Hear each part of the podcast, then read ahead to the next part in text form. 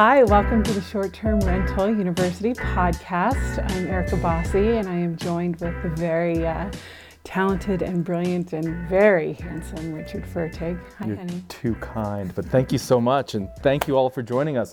Yeah. For those of you that are listening to this, we happen to be in the studio, so we're actually on YouTube with the camera, so you can see. Yeah the beautiful Ms. Bossy. We're twinning today. We are. And in true quarantine style, we've got sweatshirts on and twinning. you know, anything we can do to have a little bit of fun right. during this um, quite challenging period. And, you know, you're the hostess of this entire short term rental university podcast. And on behalf of myself and the audience, we yes. thank you. But there's been so much to cover since our last podcast that I'd really love to find out where you want to start. Like, where do we, how far back do we go back, or do we just start like right here, right now? You know, let's uh, let's keep it present. Okay. Let's keep it present. Um, so we're here together in Jackson Hole, Wyoming. Um, yeah, with the Diggies and the dogs. Yeah. in April and. Um, it's, uh, gosh, I mean, uh, yeah, it's been quite a week, month, day, quarter, year. Yeah, it really has. How you holding up? Um, you know, I would say the following. Um, I have days where I'm filled with enthusiasm, excitement, optimism. And then I think the gift that I'm receiving from this quarantine and isolation and being with you and the dogs and separate from the world and reality is um, the opportunity to reflect on the things that I want to do better, uh, the things that um, I'm grateful for, the opportunities or the direction. You know, I said it earlier, we went on Facebook Live, and I said this with, to you yesterday, but I'm a big planner and a believer of designing your life and figuring out what it is that you want to do. And I think the big gift that the isolation has given me is the opportunity and the time to just revisit that, right? Like right. there's been this massive exogenous shock. Right. And so we now know more about the world and ourselves and others than we did before. And to just follow on the same path without pause or reflection or being contemplative seems like a missed opportunity. And so, yesterday, as challenging as it was, um, I was really thinking about my future, our future, our business future, short term rental university future, and just making sure that the path that I was on before this massive exogenous event right remains the path I want to be on, or do I want to take a step to the left or a step to the right or turn around? You know, maybe I've seen something right. now that it, I didn't know could happen and, and I want to change. And in our particular case, um, I would say that it really came down to um, how much risk, energy, effort um, we want to put forward on a go forward basis, knowing that at any point in time something could now come and just take us out overnight, right? Like there wasn't a lot of time to prepare. If you were a small business owner, a restaurant owner, and the pandemic hit, like whatever you had in the bank, whatever your employees were, whoever you had hired, like that was frozen in time, and that's who you went to war with, right? Right.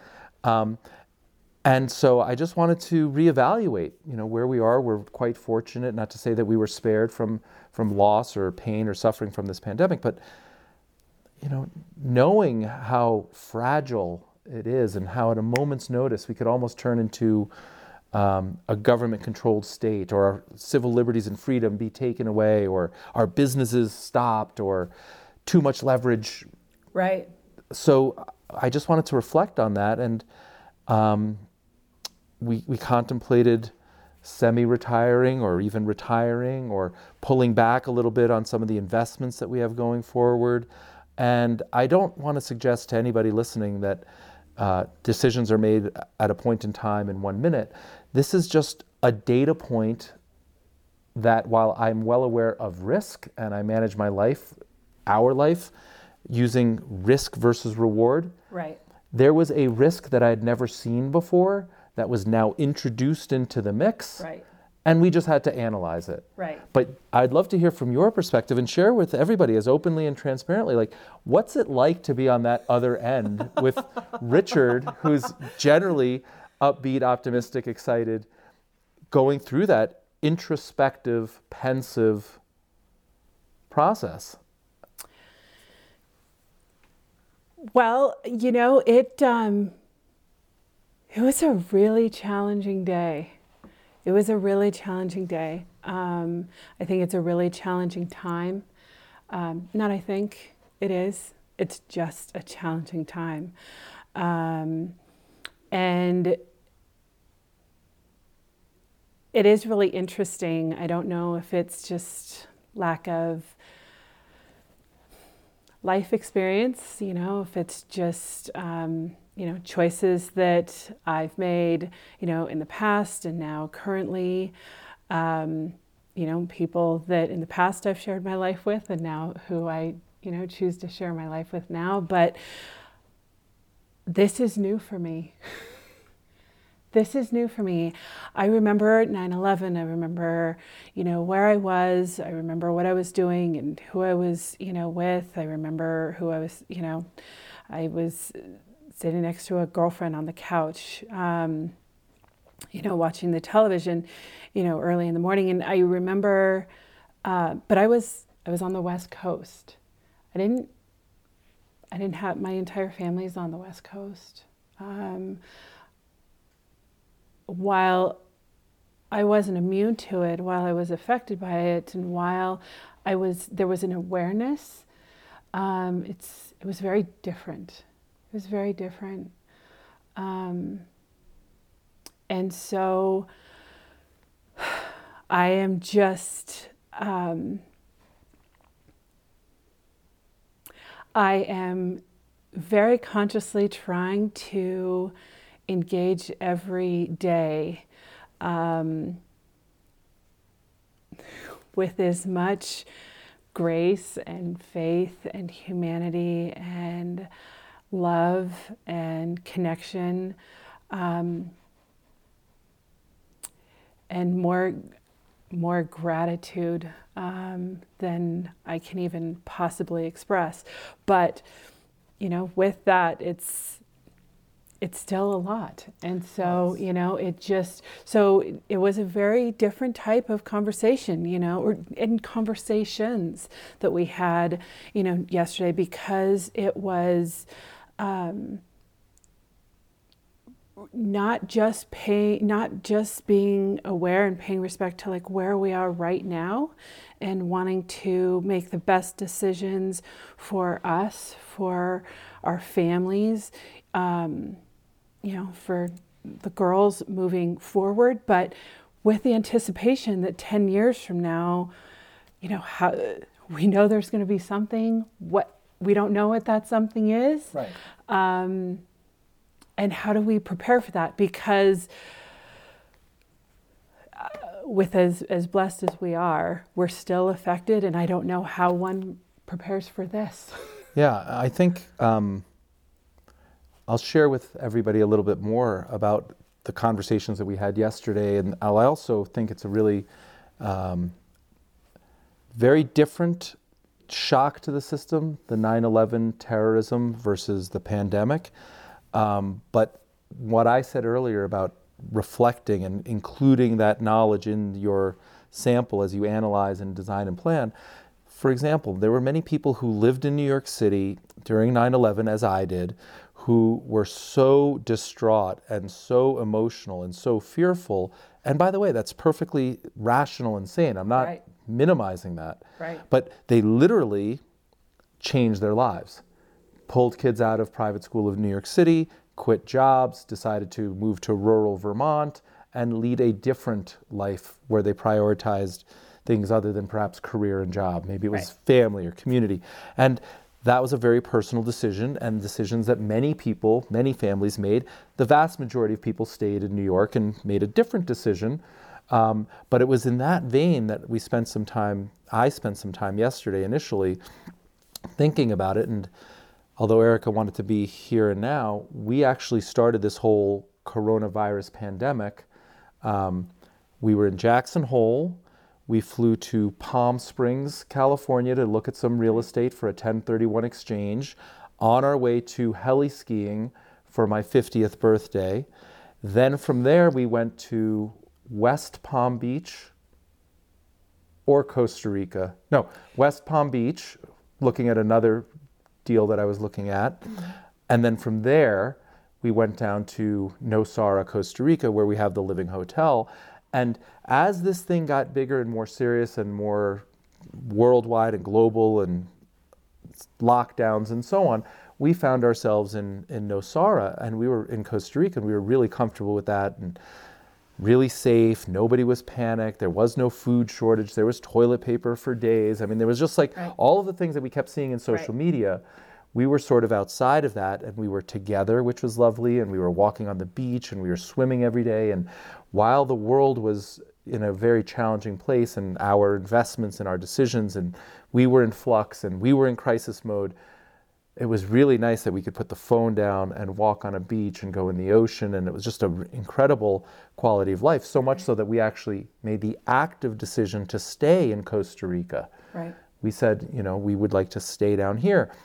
We don't need to go back to the states where everybody's panicked and there's shortages and there's hoarding and like fear. It just doesn't benefit us. This we know this will pass so let's ride out the storm in this safe harbor um, and that was all wonderful until Trump closed down the borders, at which point we reevaluated and said, well, the border closure is indefinite. That's the language that they kept broadcasting, I think, in essence, to effectively scare Americans to return to America. Right. And it worked. We got scared and we were like, well, I don't know that I can stay down here. If it's 30 days, great. 60 days, great.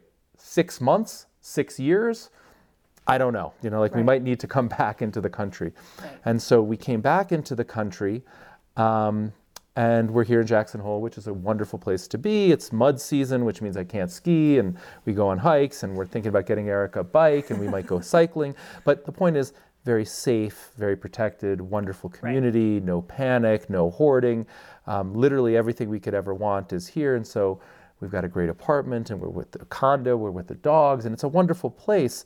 But in that sort of like post 9 11, when people decided to change their lives and move to rural Vermont, for instance, it was that sort of mindset that I was in where, you know, when 9 11 happened, I was, what, 20 years younger? Right? 18 years younger? That's a very different mindset as far as like reboot, right. restart, rebuild, start all over. Like if I right. lost all my business in 19, you know, 98, I could rebuild. I was a young man. And not that I'm old now, but I'm at a different point in my life and in my cycle. And the concept of like rebooting today right. doesn't seem something like, like I'm drawn towards. And I can't even imagine 10 years from now when I'm 60 or 20 right. years from now when I'm 70. Right. And so we're using that concept to retool our business and our lifestyle and our outlook such that it can never be taken away right. 10 years from now or 20 years from now. And so we're making some changes, but there was a concept and a, um, we've discussed it, and we might do portions of it or the whole thing, but there was a discussion about moving down to Costa Rica for 12 months and just going down there and living down there. And um, for those of you who don't know, I'm Costa Rican, so you know it's got a lot of personal meaning to me. It's absolutely glorious. For those of you that don't know, I am not. you are not, but but that was, you know, I want to share with people when I say that we now have new data points and can reflect, and I'm at a different right. age, and I've got more responsibility and more businesses and more um, employees and people I'm responsible for. You know, I'm not that young 20 something eager to, like, you know, just go out and hustle all day long. Not that I mind it or I'm scared of it, but I'm perhaps a little bit more mature and more intellectual and more knowledgeable. And it'd be silly to just ignore it. Right, right. Well, I mean, I think what it really comes down to is that, you know, we're just, nothing's a given. We're not taking anything for granted. Um, we don't want to go through this journey, this period of time, this space passively. Um, we want to be present in it um, and we want to choose um, each and every direction, and we want to do that together. But we want to do it thoughtfully, and you know, out of respect for the fact that, um,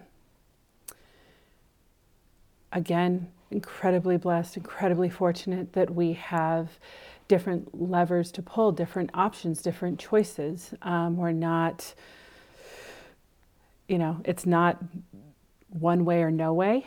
Um, but yeah, it's. Uh, I don't know. I think it's. I think it's. I think it's thoughtful. I think it's respectful. I think it's. It's, and it's really, really healthy.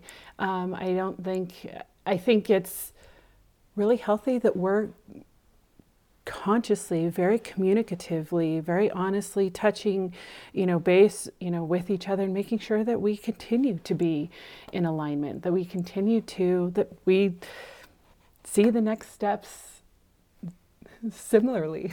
Yeah, no, I think together and I think um, the words that I used earlier were intentional, and you said respect. I think it's um, it's really important to view this pandemic and this crisis as a gift. There are tens of thousands, hundreds of thousands of people worldwide that have lost their lives or that are suffering.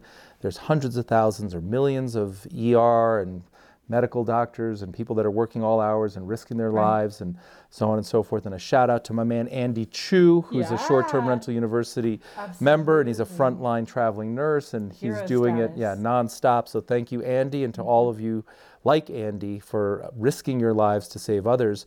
And so you use the word respect, and I'll use the word we've been given a gift because by and large we've been spared, even though we have financial loss and adversity and deals are suffering. And like there's minimal stuff relative to human life. But consequently, since we've been spared the sickness and so on, uh, we have to view this time in a positive way right. as a gift. Right. And it's incumbent on each of us to make something great out of it. Right. And I don't care if it's you start, you know, drawing or painting again, or you take up poetry, or you start reading, or you record a podcast, or you think about the concepts that we talked about earlier and change your life in a direction. But this is not a timeout where you just binge watch Netflix, get through it, you took a nice restful opportunity, and you keep moving on like right. unaffected. Right. We owe it to one another and to humanity to question and evolve Yes. From it. Yes. I completely agree. I want to be active. Um, I want to be an active participant in, in, in this process. And what I've said before, you know, it's at points of inflection, points of crisis, points of discomfort, points of fear, points where your back is up against the wall, that the decisions that you make and the actions that you take change profoundly the course of your life. So in 2008, when I was running a $4 billion hedge fund, I actually lost my job the first trading day, January 5th of 2009, not because of anything I did, but because the market, the world just necessitated even more loss, even more jobs right. destroyed, even more families, you know, hurt. Um, and so the way that I behaved through that period set me up to be sitting up here in the loft on the podcast with you together in isolation. If I had behaved in a different way or asked different questions or just ignored all of that and continued on the linear path that I must be a hedge fund manager, I must resume to exact same place that I was before. Right. I don't know that I would have succeeded. That market has never really come back. Um, but I would be a different person in a different relationship with a different mindset, with perhaps no YouTube audience or podcast or anything right. like that, right? So use me as an example. It's during these points of inflection and pain and crisis and suffering and loss and so on that the decisions that you make, as small as they may seem now, have a material and profound effect when compounded over the next 3,650 days. Over the next decade, what you're doing right now will impact where you are 10 years from now. So make it count. Think about where you are today where you want to be 10 years from now, and what you need to change, include, get rid of, add, learn, unlearn, relationship to move past, relationship to enter into. But do something, take action now, so that 10 years from now you look back and you're like, damn, that funny looking dude with the Cornell sweatshirt and the podcast stuff up in the loft with the beautiful blonde, like, I'm glad I did that little thing because now look. Right Right.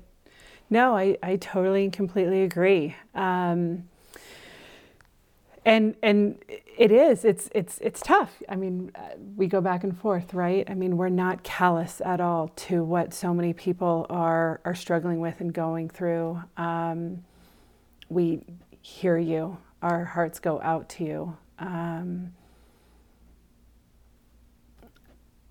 i'm so sorry for any moment of pain any moment of fear any moment of uncertainty um, I know there are plenty of people hurting. Um, it's really interesting um, the way that we've kind of had to very consciously structure our day and how different we are. Believe it or not, we're very different. our problem solving is very different. Um, you know, I will very much compliment you and your business mind and your business sense and the way that you kind of tackle and, and the different ways that you, you know, navigate a mm-hmm. problem and come up with solutions. And I think it's, you know, one of the things that make us a really a really great team and I can't imagine I mean there's nobody else I'd rather be in quarantine quarantined with. with? well, let me let me just say this. I, I appreciate all of your compliments, but I think um, you often short sell yourself. Uh, the emotional intelligence you have, the heart, the perspective, the things that are really important aren't the quantitative assessments and the way that my mind works. It's really the foundational, fundamental humanity, um, which I absolutely love about you, and hopefully you can help others uh, along that path. But I think it's really important for me to realize you know, I discuss all of these matters in a sort of removed, unbiased way. It's intellectually stimulating to me. I love, I don't love the pain and suffering. I don't love the loss. I don't love people, I, don't want to minimize any of that. But like the concept of figuring this out and making moves in advance and fire. it's like She's I'm just fire. yeah I've I'm never seen this version of you. It's it's it's like what I've built for, right? right? So, like the 2008 crisis where I lost my job, it was like that too. I was sitting there, you know, commander in charge of the ship, and I'm going down with the ship, and I'm doing everything in my power to make sure that right. we're not going down. And so, like, it's just uh, bombarded with facts. And so, the point that I was making is just not only do we deal with it differently, but because she's so sensitive, the things that I really fear, I like to talk about and then I see the parameters like here's the worst case scenario and here's 7 million other case scenarios and here's the best case scenario. And I, I can't just spend all my time in like the best case scenario because I need to see the bounds. I need to see the extremes. I need to understand the pain the loss the suffering the total wipeout like the total devastation of like humanity. And then like humanity is great. But I need to see that whole spectrum. And what I've realized in in quarantine with you is that you obviously don't think that way, as you said earlier, but like even hearing me talk about these scenarios that may not happen, while I find them intellectually stimulating and helpful, like they're scary to you. Yes. And so I want to share with the audience that if you're in a relationship or just with your kids or whatever, if you're more like me, you might be able to speak unemotionally, removed, unattached to these outcomes, and also put like very little credibility into them, but need to discuss them. Right. But just be mindful that maybe your kids are fearful, or your sister, or somebody else who's present who thinks in a different way and behaves differently than you might be adversely affected. And, and that wasn't my intention or desire. To me, it's kind of like this is the worst case scenario, this is the best case scenario, this is where I think we're going to be and she's still stuck on like oh my gosh what about the worst case scenario? And i'm like oh no we don't need to talk about it. We just need to highlight it and we can move on. And she's right. like but and i'm like no we, are not living there. We can right. move on. Right. I think again it's just it's an ongoing you know journey and we'll continue to you know talk and navigate through this together. And um, you know like i said it's uh, I'm just I'm incredibly grateful to be going through it with you. So likewise, I couldn't imagine going it with anybody else. I do very much miss my kids. I wish their um, safety and health and happiness. They're they're currently in New York City, being very well cared for by their mother and their stepfather, both who, who are medical professionals and surgeons, and so they're in great places. Um, that said, as a father, yeah. New York City, the epicenter of where this is is not exactly where I want my most precious, like, in yes. addition to you, like the only things in life that I really care about. Right. Um, and now, once again, it's the podcast. I'm getting emotional. uh, but I will say the following, um, and then I think maybe we, we could move on to some of the news and some of the questions. Yeah. Uh, having lived through a lot of adversity and a lot of uh, similar type situations and other flus and other epidemics and other uh, really scary times with human loss and tragedy and financial loss and so on, um, I just want to reassure people and hopefully serve as a, a guide or um, a show of strength. I just want to confirm that what you're feeling is natural and it's okay. But I'm going to ask you to breathe. I'm going to ask you to pause. I'm going to ask you to think about the swine, the, the Spanish flu of 1917, where they didn't have social media, they didn't have the medical science, they couldn't develop a vaccine, they couldn't even communicate. Um, or we just talked about on the, the YouTube video that we filmed right before this, um, the Asian flu of 1957 that wiped out millions of lives. You know, these things happen, and as awful as it is, it's a natural disaster, it's the way of life, and it gives life a new meaning and new opportunity. And we will get through this and we will survive, and it has the opportunity to bring us closer together. And it's a time, it's a gift, this isolation, this quarantine. Think about what it is that you want to do, how you want to grow, who you want to communicate with, what friendships you want to strengthen, um, what develop, what relationships you want to develop, what skills. I mean, it's just, it's a really magnificent gift, and we honor and respect people that have lost jobs, lives, friends, family um, through it by growing and coming out and doing something great with it. And if we all do that, the world will be a better place. And I'm highly confident that that's the outcome. I just can't tell you when. If I could, I'd snap my fingers, it'd be tomorrow. Right. And if it wasn't tomorrow, it'd be next week. And if it wasn't next week, it'd be next month. I personally think by summer of um, 2020, while our lives will be permanently affected and our behavior will be changed and travel will be slower and people won't get on cruise ships and we'll wash our hands more and we'll sanitize and social distancing will be a little bit right. um, p- more prevalent than it was before. Right. Life will resume back to where we were and those that took this opportunity to grow and develop will be in an advantageous position relative to those that just hung out and did like TikTok videos and watched Netflix. Right. Not that there's anything wrong with relaxing and taking a pause and giving yourself the grace to like unwind. Like that's really important too. But it can't be one or the other. You can't be super stressed and growing through the whole period or just in totally relax and pretending like nothing's happening and just right. come out the other side, right? right? Like we have to learn and grow from it. Right. One of the one of my most favorite quotes that I've read during this time was, you know, we're all so anxious to get back to our regular schedules.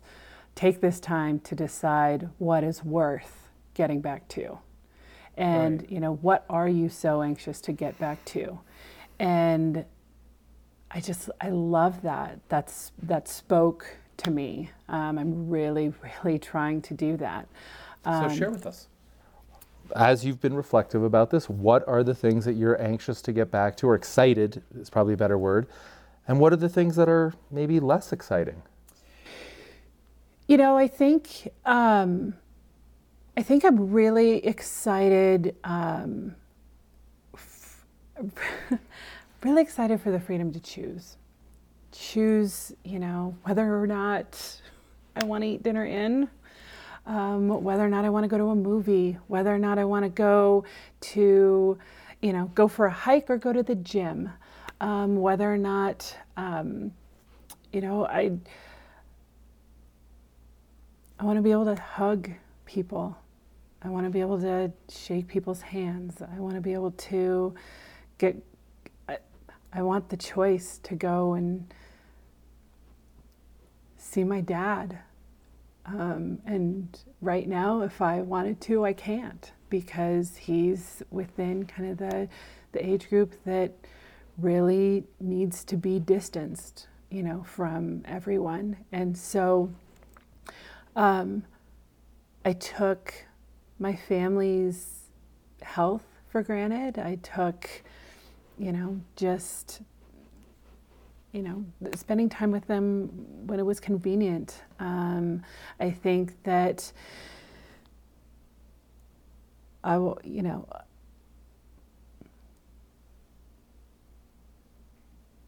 I think that there's a lot of people that um, are either lonely by themselves, going through this process by themselves, um, in quarantine by themselves, um, you know, relationships transitioning. And um, I'm so, I want to take better care of, of this relationship. I want to take better care of the relationship that you know, I have with your girls, with my family, with my friends. I want to be more active in my life and less passive. Um, I want to take better care of myself. Um, I think that I was very lackadaisical. Um, every, I mean, for the most part. Um, as far as really kind of defining and celebrating and participating in my purpose. And um, I'm really excited to, to explore that and to grow into that and to just, I want to, I want to start showing up every day. Um, and I don't want to take my health for granted. I'm not going to allow you to take your health for granted. Um, and I think, you know, as well, I kind of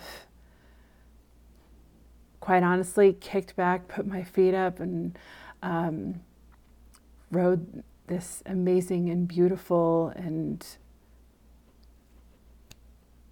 uh, this ride um, that, I mean, that has become my life and haven't really been just invested in it. And I think um, as we communicate more and shape it more and you know talk about it more and we're actively making more and more decisions i become more and more excited about i'm so excited about the obx i'm so excited about yeah. the living hotel i mean going down to living hotel being there meeting the team um, forming those relationships I now don't feel like I'm just kind of along for the ride. I don't want to just be along for the ride. Um, I want to make the ride better. Well, so. the funny thing is, when Erica and I started dating a little over a year ago, she really didn't know why she was coming to the architects meeting for the OBX, and she really didn't understand. True. And right. she was like, "What am I doing here?" And I had the presence of mind that I wanted her to be a part of all of this and I wanted her to grow and I wanted her to feel a part of it and so on. And we were just reflecting a couple of days ago that thank goodness you came to every single meeting and thank goodness you were present on all right. the calls and because now you are a critically important part of the team and you do know what's going on and you're an invaluable resource. But at first, you had no idea that you belonged, and it was a little bit of a stretch for me to say, you should come. But in a short year, you've grown so much, right? And um, I do just want to share with the audience we haven't really been posting it on social media and we haven't been posting it on YouTube, and it's out of respect for those that um, are going through more difficult times, and we don't want to appear tone deaf. But uh, we're really fortunate and grateful that the people that we've partnered with and teamed with down in the Outer Banks continue to do construction through all this adversity. Uh, the entire county has been shut down. Construction is an essential service. So we are gainfully employing people that are showing up for work every single day and providing food, meals for their family and their loved ones and their sick ones. And I have no idea when the entire county will reopen. I have no idea when the coronavirus pandemic will clear and when we can move around and so on. Um, we're very grateful that the vast majority of people's coming to the Outer Banks drive, and so like that takes that will people get on an airplane right. risk off the table. Right. And we are proceeding full steam ahead as if this didn't occur, respectful of what has occurred, um, respectful for the people that have lost so much during this period of time, and we don't want to appear tone deaf or showboating or anything like that. But if you've listened to the podcast for this many minutes, I think you understand that our hearts are in the right spot and that we're sharing with you that we are investing, committing capital, growing the area, continuing to grow the community, continuing to grow ourselves as if we were unaffected and we plan to open on time and on budget, all things, you know, being equal. Um, this summer. Right. And so we're just full steam ahead. Right. I'm super excited about it, and I can't wait to share with you guys some of these photos that we're receiving in real time. Super cool, unbelievable, absolutely gorgeous, spectacular. And Erica and I will be heading down to um, the Outer Banks as soon as we, even though I'm a homeowner, I'm a non resident homeowner. Um, there's these bridges that block access to the Outer Banks, and we just can't cross them. And we're not going to do anything that jeopardizes people's lives or try and like sneak in or anything like that. Right. So we're going to be courteous and respectful and safe and sound. But as soon as those bridges open for non-resident homeowners, we're there. Erica, myself, the dogs, we're going to tow cars. We're going to have. A, I got a pickup truck. We're yep. driving across the country. I'm super excited to get yes. on with that, and yes. uh, the best is yet to come. Absolutely, absolutely, yeah. So, how about you? I mean, what? what? You know, I think for me, um, I've really spent a lot of time, as we talked about a little bit earlier, really thinking about what it is that I want to accomplish in the next 10 years and in the next 50. Uh, I just turned 50 and I think I'll live to 100, so I have 50 years. And what has really become very clear to me is that I care so much more about um, relationships and happiness and health and experiences and adventure and travel and doing things, feeling alive, right? Like literally feeling alive. And I care much less about things like significance or ego or bragging rights or no disrespect to the YouTube channel or the podcast, but like I'm not motivated whether I have 35,000 viewers or followers or 50,000. Like, that's not my goal. That doesn't light me up in any way. If I can help those extra 15,000 people, yeah, that excites me. But it's not about me, it's right. more about helping others. Right. Um, and so, to that end, I think what I've realized is a lot of the material wealth, the consumerism, the purchasing of this trophy property or that trophy property or this car or this, like, I wasn't really all about that in the first place, and it just really cemented in my um, mind right now. Like, I have more than I need in every capacity. I have more love than I need. I have more uh, health than I need. I have more belongings than I need. Um, I have more resources than I need. And this quest for more, more, more, more, more, more, right. to me, it's just sort of like enough. Let's right. let's figure out how we use what we have, the resources, the everything to optimize our why and get closer to those love, relationships, experiences, and less about accumulation and more money in the wealth. That's all ego driven and you know, frankly, I think it's kind of small. Well, it was really interesting. Part of the exercise that we did yesterday, you know, and trying to determine and really kind of redefine, you know, our why was, you know, looking at the past year. What are the five most memorable, you know, significant moments? And that was a really great exercise. So we yeah. had gone through this whole day of dialogue. It was a hard day on both of us emotionally, and Erica came up with this great um, question. Go ahead. Yeah, just what what were the five most memorable moments, most significant moments uh, that you had in the past year, and they were all moments that were that had to do with experiences, either moments that he and I shared or moments that um, he shared with his girls or that the uh, five of us shared. And not one of them was, you know, when I bought this car, when I did, you know, when I won this award, when I, you know, got that check in the mail. Um, it was all just these really beautiful, um, yeah, experiences, which yeah. supports our philosophy in that that is what we want to help create for others. Um, and that's what we want to continue to create and develop, not only, you know, with each other, but for our families and with our families. Yeah. And so it was just a really great drill down. Yeah, and I don't mean to suggest that my outlook needs to be your outlook, but I think that that question, like, what are the five most memorable, important things in the last 12 months, will help you. Like, God forbid you were on your deathbed and you were reflecting back on the last 12 months. What are the things that come to your mind? And whatever those things are, I encourage you to do more of those things for the next 12 years because your life will be more fulfilled.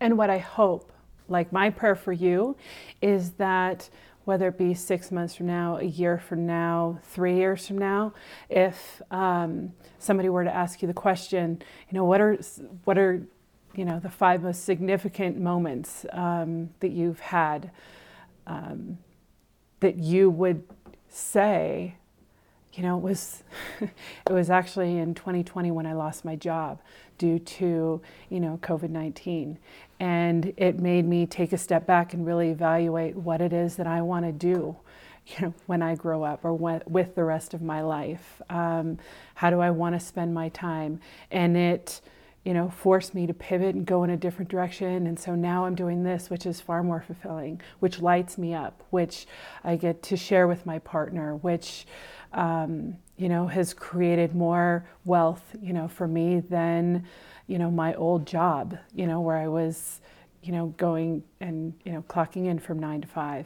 Or, you know, it was, I was brave enough to go to leave, you know, a relationship that wasn't worthy of me and of my heart. And it was really, it was really hard and it was really scary and it was really lonely. But, um, because of that, because I was so brave, because I was so strong, um, now I'm, you know, in this other, you know, relationship, living this really fulfilled and loving and, you know, um, life of alignment. And so, you know, while I don't know, I, I, guess my prayer for you is that in the moments of darkness, um, that uh, that on the other side is, is nothing but light. Beautiful. So, okay. I think, you know, there's something. Did anything happen with Airbnb today? Absolutely. Really? Absolutely. You don't say. No, I do say. As oh, a matter of fact, I do say. yeah. So what I what I want to share um, before we turn to Airbnb in okay. the news yes. is just the final closing sentiment on. Please, I'm sorry. Um, I didn't mean to. On COVID and the pandemic and the crisis that we're living through right now, uh, these are the defining moments the best is yet to come. We all have the opportunity to reshape, mold, configure, change, alter, include, remove everything. Yes. Everything. People will change careers. People will go from being focused on money and, say, being a stockbroker to volunteering at uh, a homeless shelter. Like, people will make massive, dramatic changes in their lives. And I'm not saying one is better than the other or more important. It's a very unique personal decision. But I do implore you to take this opportunity, this gift, to connect with yourself, connect with your loved ones, connect with your family, connect with your relationships, and figure out how you want to come out the other side, what you do, what you don't do, what you look like, what you don't look like, where you spend your money, where you spend your time, where you spend your energy. And you do not, although the world will resume, you do not have to resume the exact same path. You could take a small step to the left, you could take a huge step to the left. Right. Take a small step to the right or a huge step to the right. You could step forward, you could step backward. I mean, there's no prescription and it's not one size fits all. But for those of you listening, it's a major opportunity. Yes. And um, I don't want it to be lost. So, right.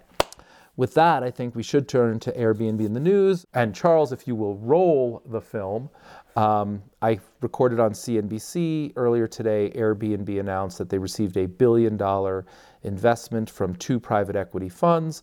They did not disclose the valuation. He is raising a billion dollars even as the coronavirus outbreak continues to hit the travel industry particularly hard. In a press release, Airbnb says private equity firms Silver Lake and Sixth Street Partners will invest a billion dollars in a combination of debt and equity to support the startup's ongoing work. Now, the company did not disclose the latest valuation, but according to two sources, in early March, it lowered its internal valuation to $26 billion, and that's down from the $31 billion that it last raised money at in 2017. Now, the terms of the round, they were not disclosed either, but a source familiar with the matter tells me that there is no ratchet and the terms are attractive for Airbnb, meaning that there is no terms that make sure that Airbnb has to go public at a certain time or perform a certain way. Morgan Stanley served as a financial advisor to Airbnb. And guys, this still doesn't tell us a lot about IPO plans. Of course, the company had said previously that it had planned to IPO this year, but obviously it's facing a lot of headwinds amidst the coronavirus and now just raising a billion dollars. So it could put that timeline further off. Uh, but I think this is incredibly important for a variety of reasons, not the least of which was that the uh, news anchor who was discussing this said that um, the private equity firms believed that not only will Airbnb resume, they will come out the other side even stronger. Yes. And it's easy to say, but when you're taking a billion with a B, one billion dollars, and putting your money where your mouth is, you better believe it. Um, and I believe it's really important for Airbnb to show the world right now that while they may have fumbled a lot of different things and they were caught off sides and they didn't really, you know, they were caught off guard, they didn't really handle the crisis the best that they could, that they are not broken, they are not injured, they are not um, going anywhere. Uh, and getting some of the smartest, brightest private equity firms to invest a billion dollars in them during this crisis, during this pandemic, when nobody is traveling, really underscores, like, really underscores their business model, their future, their market share, uh, the dominance of home sharing in lodging, right? Like Marriott stock is down 70%, hospitality is down massively on any public listed company, down between 50 and 70%. And here, a private company, a startup that was started just after the last financial crisis in 2008, is taking a private billion dollar investment um, where the public ones aren't taking anything, right? Like that's not really happening. People are buying and selling shares, but nobody's coming in and buying a billion dollars worth of stock. And what I think that does is it sends a very clear message to the world and to hosts um, consistent with what it is that I've been saying, which is that the best is yet to come.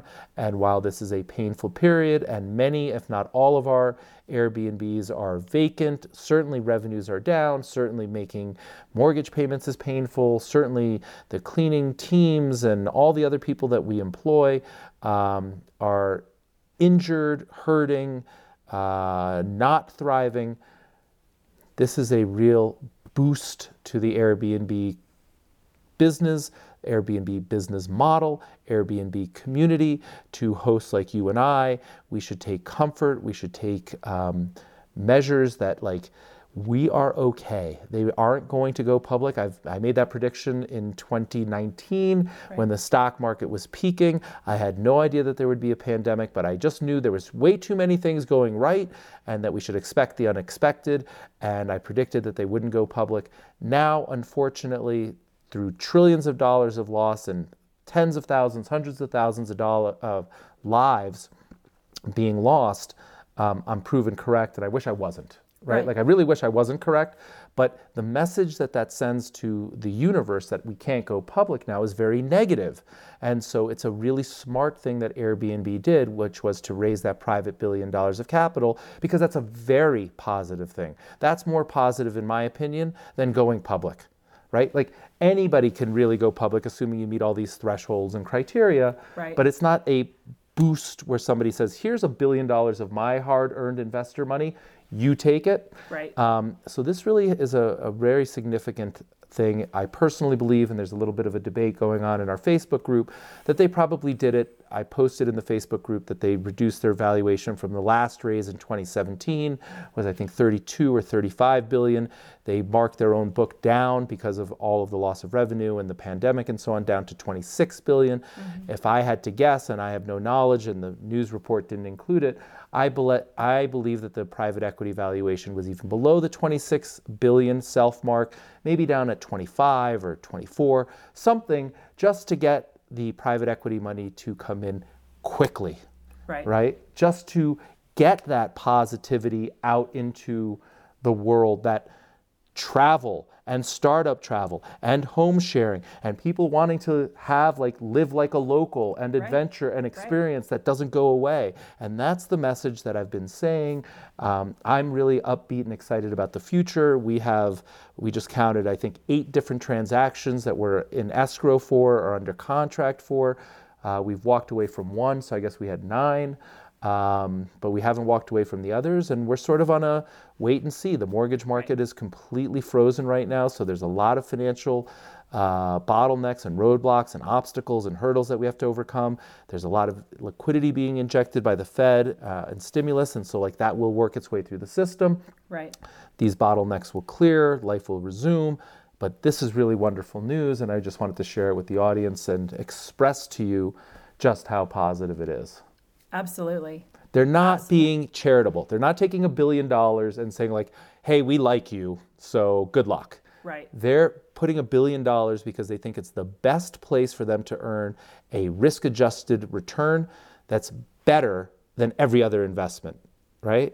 Think about that for a second. Somebody with a lot of money, and you don't get a lot of money by being a dummy, somebody with a lot of money with really smart investors in their fund is saying, for my money and my investors' money, this is the best place for me to invest a billion dollars. And they have a wealth of opportunities. There's so many unbelievable private and public companies that are on sale, that are, no pun intended, on life support. Like, there's a lot of places they could put their money. So, to take this billion dollars and put it into Airbnb right now, when Airbnb is like not operating, I think occupancy is below 10%. This isn't a bull market investment when they're at 100% occupancy and everything is going well and they think the music will never stop. This is the exact opposite. There is no music. This is as dire a situation as it could get. And some of the smartest private equity investors say, here's a billion dollars. We believe in you and your future and your health and your community and your management and your team and the future opportunities. And this is the best investment we can make with our billion dollars. Right. And so if you didn't get it, hopefully you get it now. Right. Right. So, good news. Yes, absolutely. More good news, not Airbnb related, but New York City's uh, announced that like the worst case scenario in their models for number of hospital beds and ICU and mm-hmm. deaths and so on. Mm-hmm. It seems like the models were maybe a little too aggressive and wrong, and it seems like we might be flatlining a little bit earlier and this is going to be a terrible week or maybe terrible two weeks and there's going to be a lot of loss. But like if you look for green shoots if you look for positivity if you look for positive announcements there's more vaccines being developed and more antibody tests and more testing and the different experimental drugs are starting to work. And so like i don't want to get ahead of myself and say that you know the worst is behind but i am saying it's darkest before dawn. It's pretty darn dark and we're starting to see some rays of light and let's just keep looking for the light and point towards that and aim for it and let's just get there. Absolutely. Right? Absolutely. All right. Yeah. Look for the light. What's light. next? So we have a question. Okay, so here we go with one of the questions from our uh, community, and I think it's a good one. So uh, let's go ahead and play it.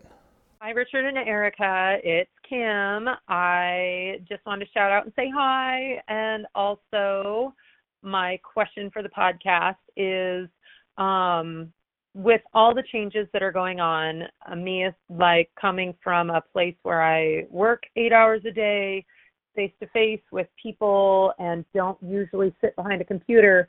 My job is 100% computer based now and I'm working from home where I don't have an office. So, can you help me come up with a plan to schedule my day um, enforce some sort of accountability on myself, manage my time since I get real distracted um, at the computer screen. I don't know, planning the future. It's um, it's been a struggle to kind of come up with a schedule. So if you have any tips or advice, I'd love to hear it. Thanks, guys. Love you. Bye. Great question. Yes. Um, do you want to take a crack at it? sure, sure. I would love to. Um, well, I mean, it's just, it's so great to hear your voice, Kim. Thank you so much for calling in. Um, it is a fantastic question, and I think you're not alone. Um, what I would say is, you know, I think if you can mirror as much of your regular schedule as possible, um, you know, getting setting your alarm, getting up at the same time, um, you know, tr- especially you know Monday through Friday, and um, you know if you're somebody who is most productive if you work out in the morning. Um, figure out what that is. Figure out what you can still do. I know, you know, I believe that you used to go to the gym and play basketball. If you can't do that, um, what is something that you can do?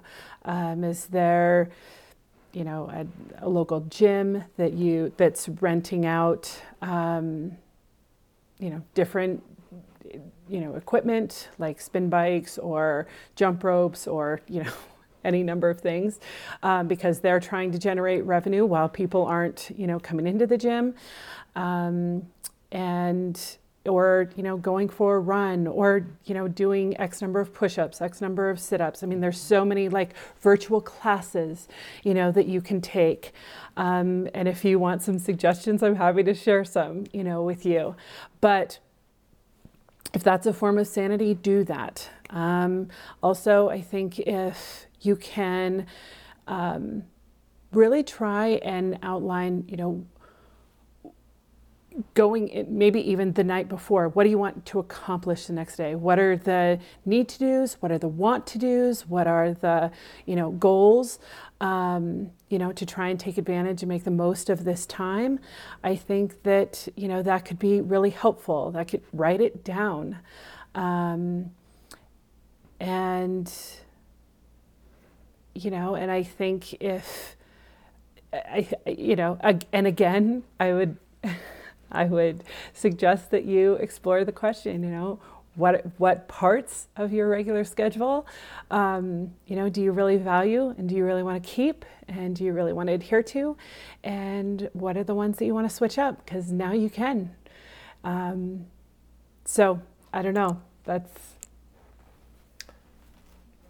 those are my initial thoughts. yeah. So, so let me try and uh, add a few thoughts to that. I think it's really important, as Erica suggested, that you try and keep to your routine. So if you used to wake up at six in the morning and go to bed at 10 o'clock at night or whatever that looked like and eat at seven, keep the, the hard lines pretty consistent.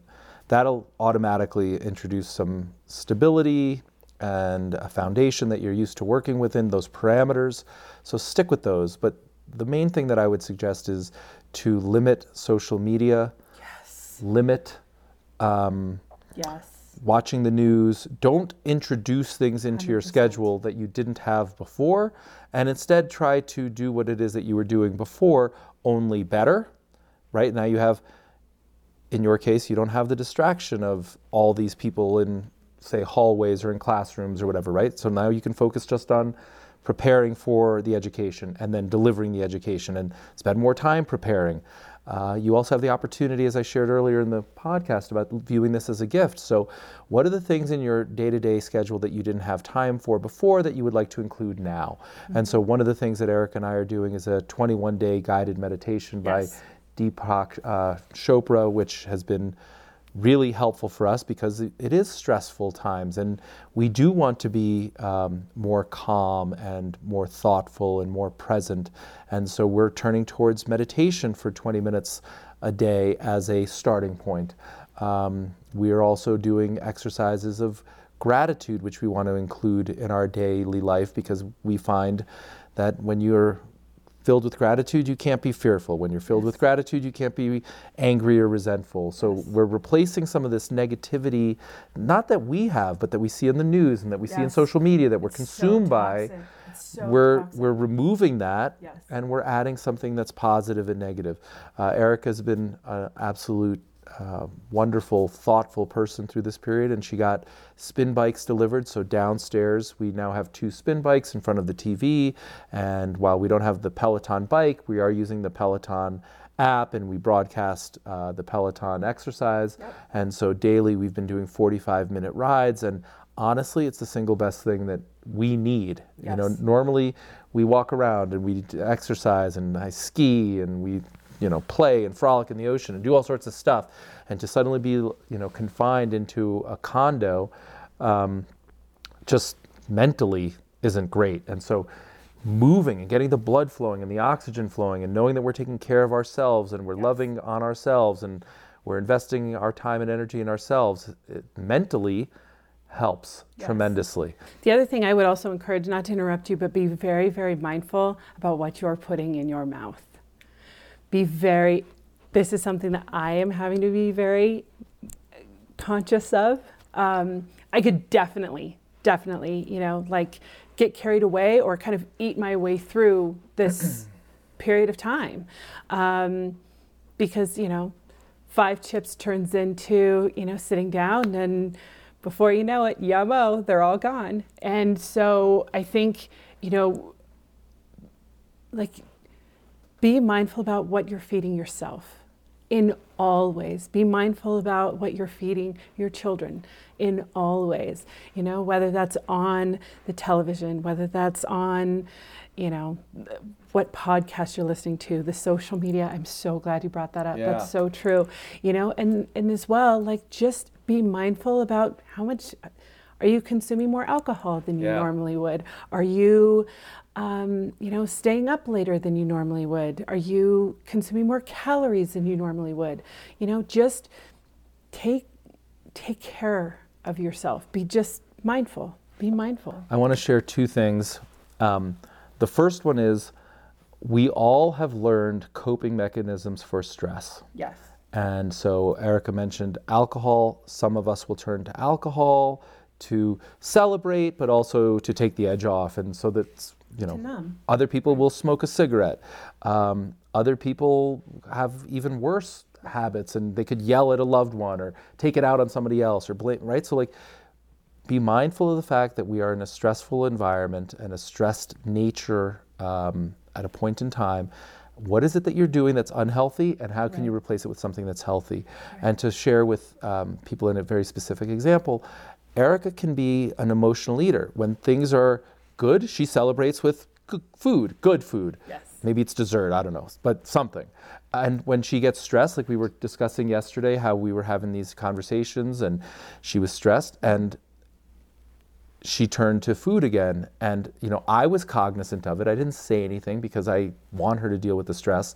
But think about what it is that you do when you're stressed and are you doing that right now? And if instead of doing it the same way, could you substitute it? Instead of smoking a cigarette, could you do five push ups? Right. Instead of eating the, the chocolate, could you grab a carrot stick? Right. right. Just like these little things. But the more that you do that, the more self aware you are, the more you start to love yourself and the better you come out of it. So, what I, the other thing I would say is, you know, be forgiving. Like, be kind to yourself. Um, yeah, I I definitely got after it and you know far more chocolate yesterday than I should have.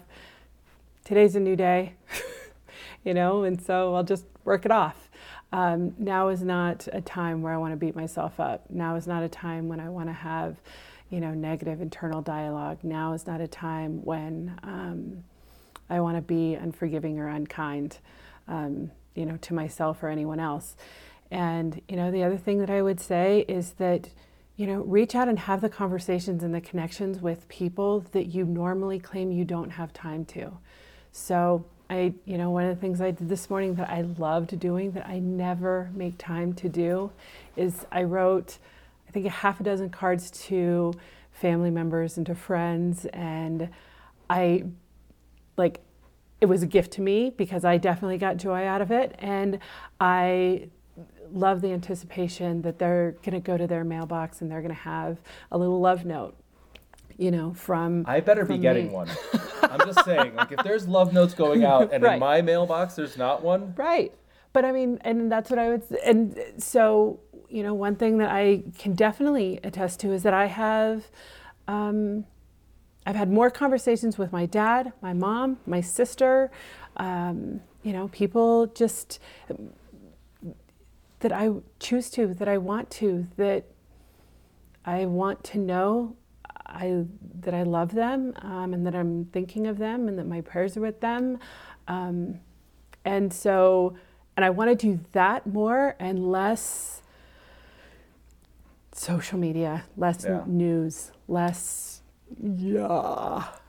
Yeah, and you know, conversely, for me, the news is really driving me, right? Like I'm I'm in the zone. I need the news to know Right. what's going on, to make decisions and to formulate theses and like I don't get scared by it as much as I get excited and motivated. Right. Uh, so it's a very personal thing. It But I think in closing, what I would say is this, Kim, um, I would keep the boundaries that you set for yourself.